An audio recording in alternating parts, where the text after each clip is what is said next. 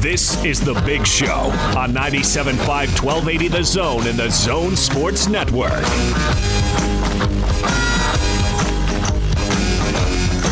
Big Show, Gordon Monson, Jake Scott, 97.5 and 1280 The Zone. Welcome on back. We're going to talk to David Locke coming up here momentarily.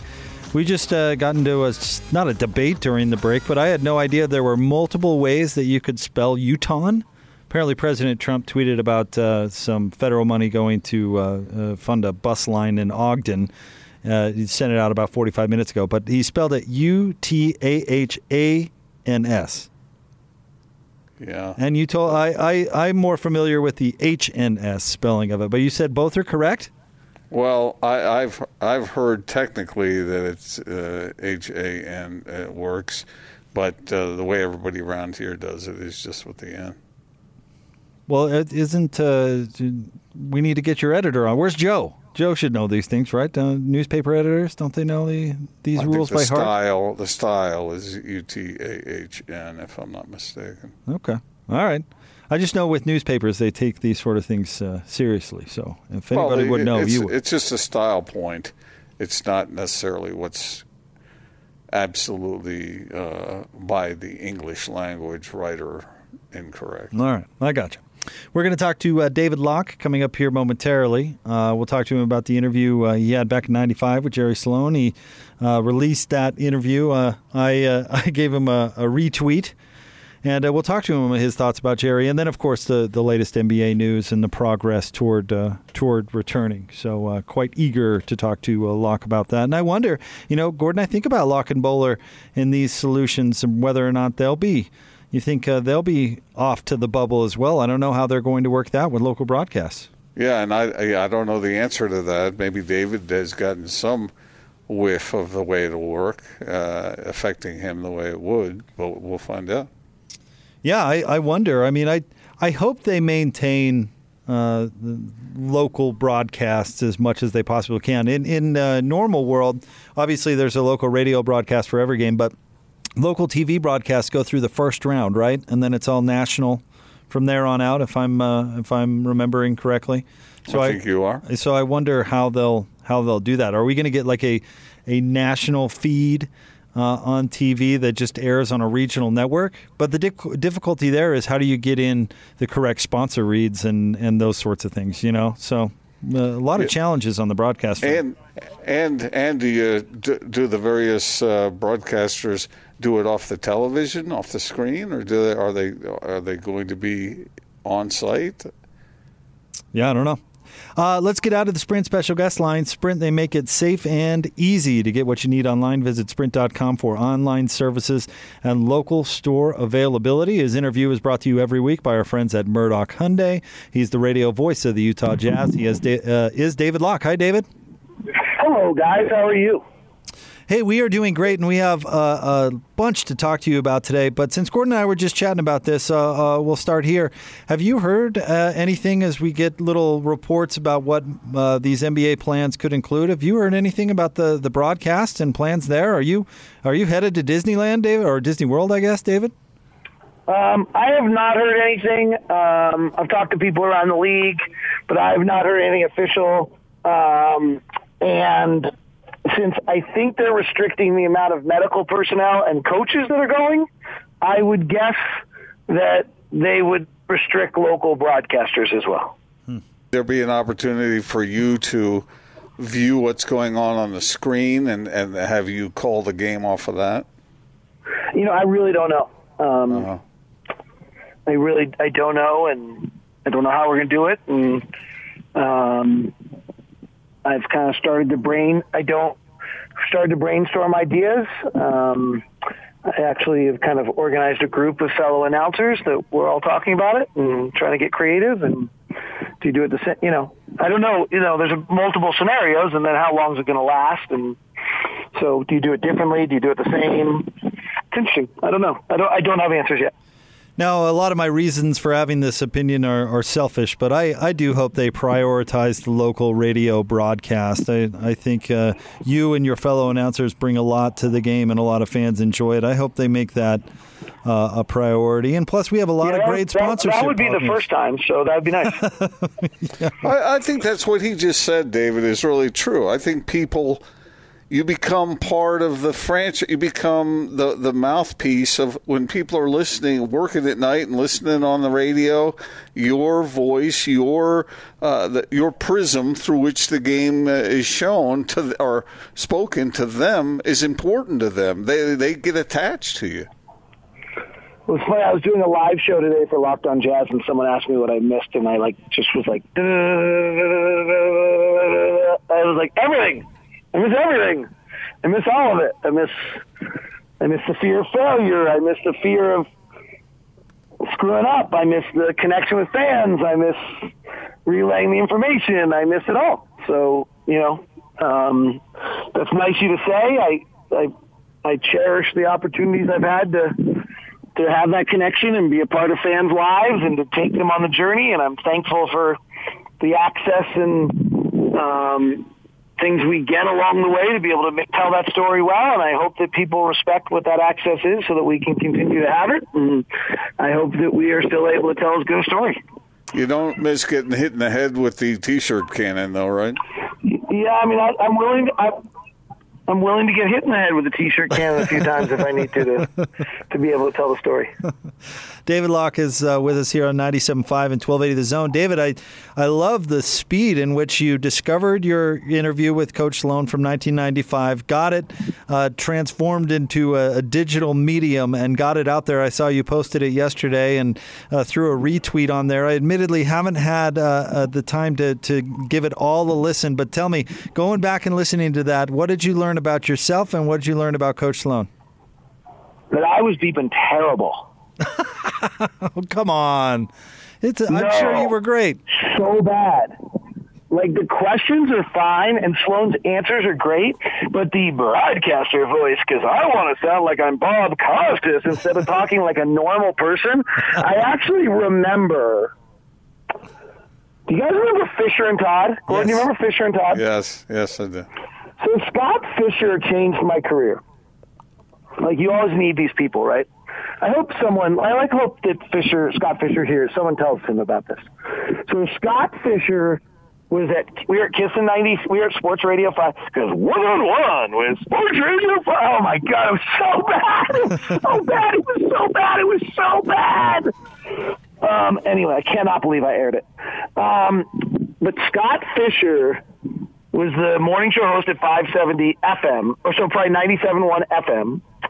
And we were on 570 at the time, and we were in the studio next door, and he used to always come over to me and say, David, take one ear off your headphones. Make sure you can hear yourself and sound like your normal self.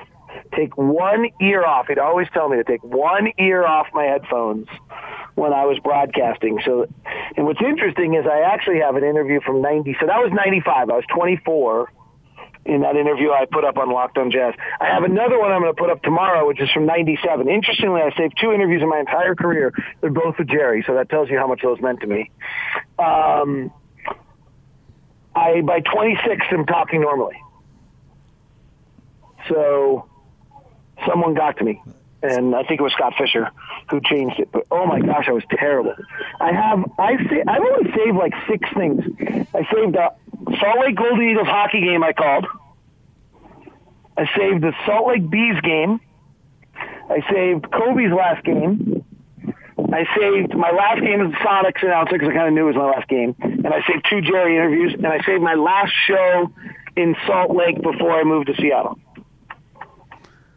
So, That's it. David, That's all I have. David, what's uh, what's your reflection uh, upon Jerry? We didn't really get a chance to talk with you about this. I know you were on a lot of the other shows, but uh, what are your thoughts there? I mean, I think Jerry, and even in that, inter- and what's interesting about that interview, it's '95, right? So he hasn't been to a finals yet, right? The the kind of complete picture of all, you know, of of everyone of Jerry by the end is, hey, he's taken his team to finals. He's gotten over the hurdles. He's proven what he needed to prove. Even though he didn't get the coach of the year, he becomes a Hall of Famer. Um, and in that interview, he is true. He is the exact same person that he was, you know, that he said to be and everything. I mean, this this was someone who truly was there's people who are consistent to their brand, but their brand is fabricated. This guy was consistent to who he is and was in his life every minute along the way, and I think that's that's the signature to Jerry. Um, gosh, he was kind to do that interview with me. He, I was such a pain in his ass, and he, for him to sit down and do that interview tells you a lot. Also, that like he was willing to do that and take that time. Um, and obviously, on the long, by the end, we became whatever. I mean, I don't know if we were friends, but we became. Um, you know, we were connected and we got along great and we spent a lot of time together and we did those legends lunches every t- first Tuesday of every month for a few years there that were really neat to see by the end. So, um, but boy, in 1995, there was no reason for him to sit down with me. He was probably not a fan. Um, and so, um, that tells you, I think, a lot about him as well, though, is that he had a respect for everybody around him and what they were doing. You know, David, I, I one thing I thought that was great, uh, especially over the weekend, is seeing just how many people and, and high profile uh, people in the world of the NBA uh, appreciated those very same things about Jerry. You could tell he had a, a great impact on the game, and uh, a lot of people vo- voiced uh, that uh, in many wonderful ways. Yeah, and I, you know, I think there's a feeling there won't be another one, but maybe Pop is actually another one. Um, he does it in his own way and has his brand that he's built. Um, whatever you think of it, it's a little different than Jerry's. Um, but he's probably going to have some similar um, NBA. But then, then that could be, you know, then that might be it. Like there's that kind of run and that length, and you know, I mean, there was some interesting aspects of Jerry. Jerry did not like the modern day player needs someone to talk to him all the time. Jerry didn't believe in talking to his players very much. He thought they'd be wear him out.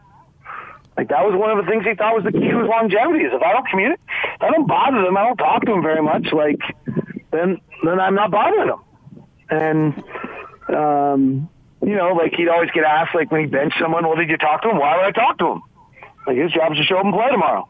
I always thought that was like, whoa, really? But that's, you know, when I suddenly saw him work as the play-by-play announcer, that was very much the approach. Like, if I have to talk to one of these guys every single time I make a decision, then I got to talk to him every time. And then what I think are decisions, you know, it just goes down this interesting road. It's very different than the way you coach players today. But it, so it's a, it's an interesting contrast.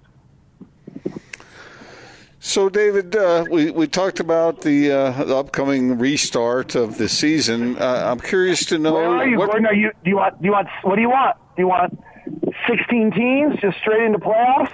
Yeah, that's what I was. That's what I was going to ask you. That's I want to know what you want. I, World I, Cup, all 30.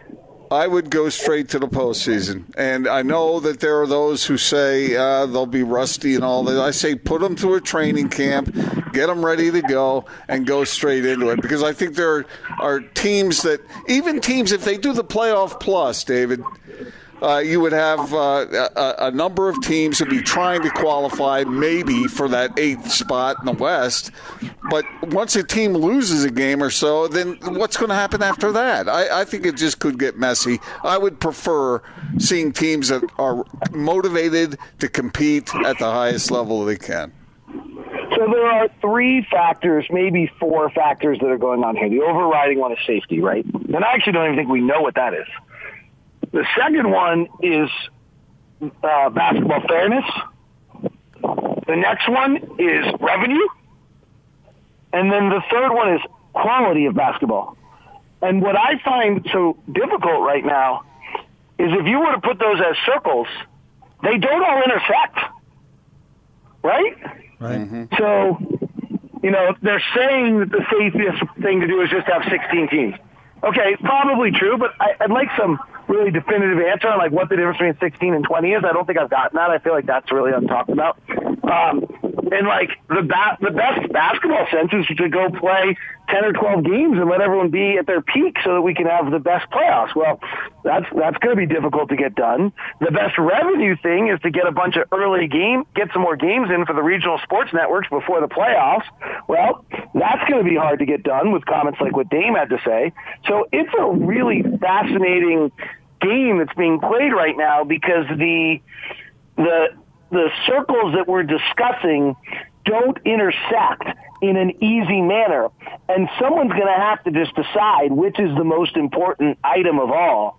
and then safety is is probably the most important. But even there, I would quibble with that because you know what the safest thing is? Not playing, and we're not doing that. We're playing.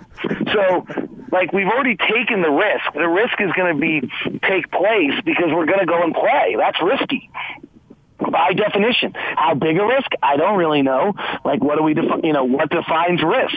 But I and then I don't really have a clear vision of whether actually adding four teams exponentially changes the risk of what's going on, or does adding in? And are we really just adding four, or once we add four, do we have to really add eight and go to twenty-four? Like I don't. But I I think what's so complicated here is the best basketball is not the best revenue, which is not the best fairest. Like they don't, they're not together. Like if you go to this World Cup thing and you're the Lakers and you're the Bucks, I'm pissed. And frankly, if we go straight to the playoffs and the Lakers or the Bucks, I'm not that happy because I'd like to be able to get my, you know, like what happens if we're rusty and we suddenly get knocked out right away? But at least our regular season counts or something. In the World Cup format, like our regular season doesn't even really count for anything. Do you like the mixing of the two conferences and seeding one through sixteen? So my viewpoint on this is I think we should try everything right now. Um, so I would actually probably be pro 20 or 24 and do the World Cup and see how it works. See whether it's worth anything. Or I would be pro the 16 and seed it, um, seed it, you know, other than the fact we have to play the Rockets again. Are you kidding me? Um, like I would do it that way. I, I would change it up. I would try new things. I would see how it heals. I would I would do things um, just because you can right now, and, and it's a unique circumstance. I think the chances of getting any of them approved is zero. I think I think I think that unless the TV revenue to get the regional sports networks some more TV deals is such a huge factor for the well-being of the league. And let's not forget, it's a business. Um, I think we're going to end up with 16 teams and straight to the playoffs, like you said, Gordon, because I just think everything else will be too hard to get approved. There might be uh, a lot of things, I guess, uh, that you could answer this question with, David. But uh, what is the first thing that comes to mind when I ask you, what do you think is keeping Adam Silver up at night? What big issue? What's the biggest issue facing the NBA right now in its comeback? That you get a massive outbreak and you have to stop. But let me give us. Let me. I want to be on the record on this before, in case it happens, so it doesn't sound like I'm being a Pollyanna on the backside. I don't. I don't think that that that is the worst case scenario financially. I guess it's a PR black eye. I don't see it as a PR black eye. And I guess a player dying is the worst case scenario. Um, that seems unlikely at this point, from what we know. Um, but l- let me say this: if the league goes to Orlando and they go in the bubble, and there's a massive outbreak, and there's which again, from what we know, doesn't seem likely. Um, and there's 52 cases, and eight of them are on one team, and so you got to stop because one team suddenly is ineligible, and you can't just move on with the playoffs. Right? We're done. The league will get annihilated for it, and I will not do that because the fact is, you learn something it's we're at a stage where going to play right now is reasonable. Like that's where we are. Like it's time to go try this.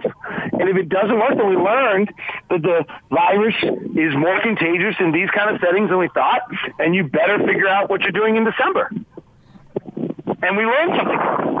The NHL has an outbreak, which I think is even less likely because it's they got masks and you know they're wearing gear and things like that. Same thing. Like I just think we've got to like I keep hearing saying, "Oh, that's the doomsday scenario." Like financially, it is, but if we try things in this new world that we have and they go wrong, I think we've got to be forgiving. It's a new world. We've never been here before. We don't know what things are. No one's being negligent. People don't have the information or the data and frankly are the guinea pigs in this process. And so I just don't like the mentality that I'm hearing out there of like it's got to be perfect. No, it can't be perfect. We don't know. This thing's like three months old. We don't have any data. We don't have any understanding. We don't have any knowledge. We think we're, we're working on studies that are so small in their sample size because it's so young and they're doing the best they can. And if it goes wrong, it goes wrong. It's crappy, but that's the world we live in right now. It's the same way that if one of these colleges brings their students back and doesn't do something and does the best they can, and they get an outbreak at the school, like let's not kill them. Like they tried, and that's where we are. We're learning every day. All right, David, I have just uh, hired you uh, because I'm emperor for the day and I'm putting you on the Jazz coaches bench.